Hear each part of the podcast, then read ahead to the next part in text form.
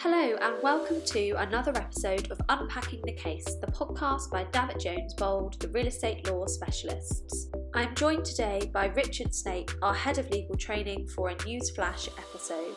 Hello, Richard. Hello, Lizzie. How are you? I'm very well, thank you. We're here for a Newsflash episode today. Um, this one is a Court of Appeal judgment from the 12th of October called Wynne-Finch and Natural Resources Body for, for Wales. Do you want to start by giving us some background into the law surrounding this one? It's uh, it's an unusual area, but an important area, especially in relation to sort of development land and likes. In that, so land includes any mines and minerals uh, attached to the land, um, and also the land down below is all part of the, the land. And it's frequently the case that uh, uh people, when selling land, uh, will accept and reserve uh, mineral rights and the likes, so they still have control of the minerals under the sub, uh, subsoil. Some rights are always held by the crowns. For instance, ever since 1934, in something called the Petroleum Production Act, uh, hydrocarbons belong to the crown and coal belongs to the crown under separate legislation. Gold and silver is all part of the crown's land. But uh, it is quite a valuable thing to do on occasion to, to accept and reserve mines and minerals underneath the, uh, the topsoil, not least of which it can cause problems on subsequent developments because you're in danger of being, uh, you'd be in danger of trespassing into uh, other person's land. Um, and that's what this uh, case was basically about and what constitutes believe it or not, it was all about what constitutes stone and whether stone is part of the accepted and reserved mines and minerals. Something called Silurian mudstone that I'm sure you're familiar with, Lizzie, that uh, comprises, amongst other things, quite a lot of mid Wales. And I say that's the background, whether this mudstone is, is within the exceptions and reservations. Okay, can you go through the, the facts of the case then? Yeah, um, it's a large piece of land that was involved uh, in mid Wales, uh, in Powys, formerly Montgomeryshire.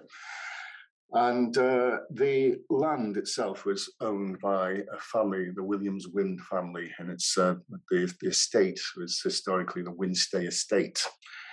And to say, stretches for a long, long area. Um, but uh, parts of this land have become part of uh, uh, natural resources uh, for Wales land. Uh, Natural Resources for Wales is uh, a conglomerate of um, what used to be the Environment Agency in relation to Wales and also the Forestry Commission for Wales. This is forestry land. And uh, there's it's quite complex, but to simplify, there were 40 different titles around about that sort of dealt with this uh, ownership of the land and accepting and reserving this mineral rights when the land was transferred. Um, the Wynne-Finch, uh, who features as the appellant in the, in the case, was a trustee of the settlement for the Williams Wynn estate, uh, together with Mr. Price and Mr. Reed. Um, and uh, what had happened is that um, for many years, uh, the Natural Resources Body for Wales and its, um, its predecessors, the Forestry Commission for Wales, have been digging into the land beyond the topsoil into this mudstone um, to make uh, forest roads and the likes, you know, just sort of, sort of, what you tend to think of as just gravel roads and the likes.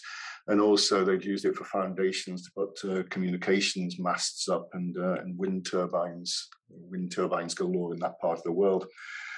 Uh, they tried to reach some kind of agreement with uh, uh, the estate Wynne-Finch in relation to you know, what they could do in terms of quarrying this land, but the agreements, this was back in 2016, the agreement came to nothing. And uh, Wynne-Finch uh, brought an action for trespass. You've been trespassing by digging into the beyond the beyond the topsoil, and that was the background. Okay, so what was the judgment? Yeah, it's um, the, the, High Court decision from last year was um, quite controversial. Basically, the Court of Appeal followed it. Um, I say it is quite complex area.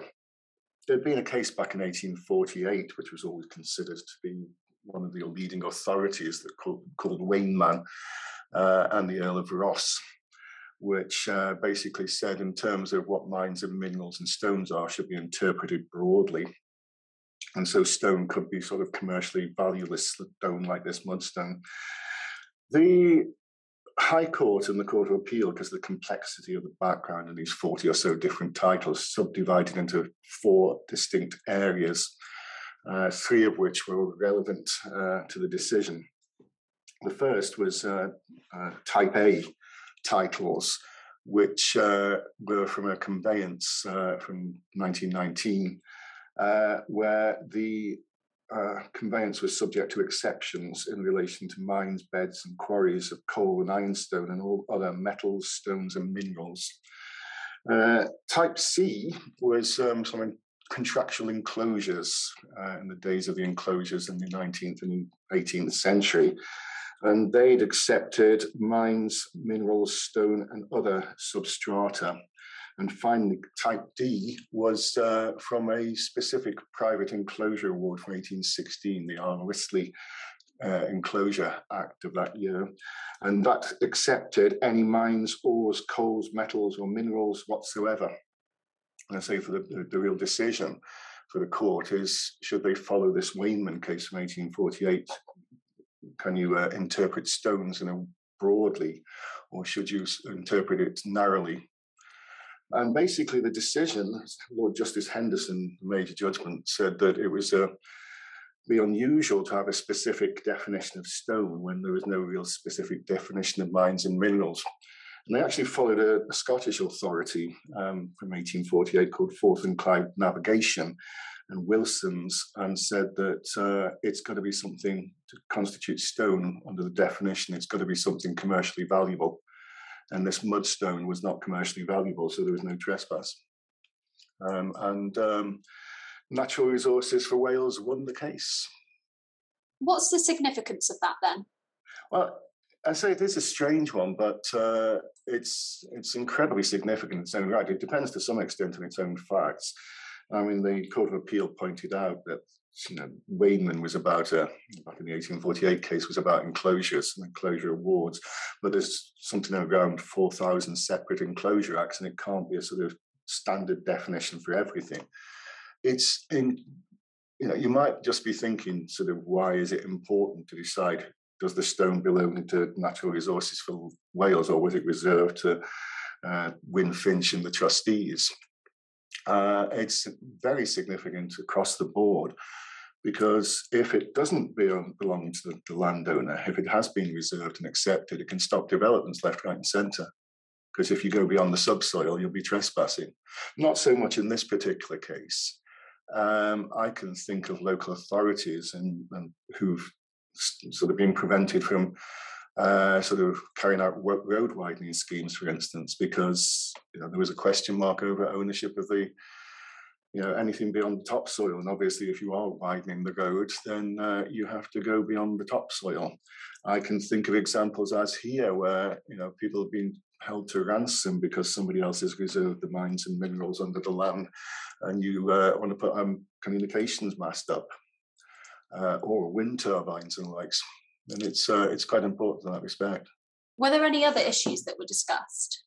Yeah, there were several arguments that the Court of Appeal didn't need to decide upon. Um, one of which was um, uh, the, the sort of manorial rights, which is incredibly complicated and sometimes gets confused between the exception of mines and minerals, um, which is basically in relation to land that uh, was held under what was called copyhold in the past and all the copyhold was over a period of time converted into normal freehold titles, and the, the last copyholds disappeared in the 1922 Law of Property Act. But um, it's where you held the land of the, the Lord of the Manor, and um, the Lord of the Manor uh, would then reserve rights, uh, manorial rights, which included things like rights to mines and minerals. Um, and uh, would there be a sort of claim in relation to manorial rights to mines and minerals? But the Court of Appeal decided they didn't need to actually decide that. Also, the fact that there was nothing on title at the registry, in the law, uh, in relation to ownership of the land below the topsoil. But you know, what's the effect of that? But the, the Court of Appeal said they didn't need to decide on that either.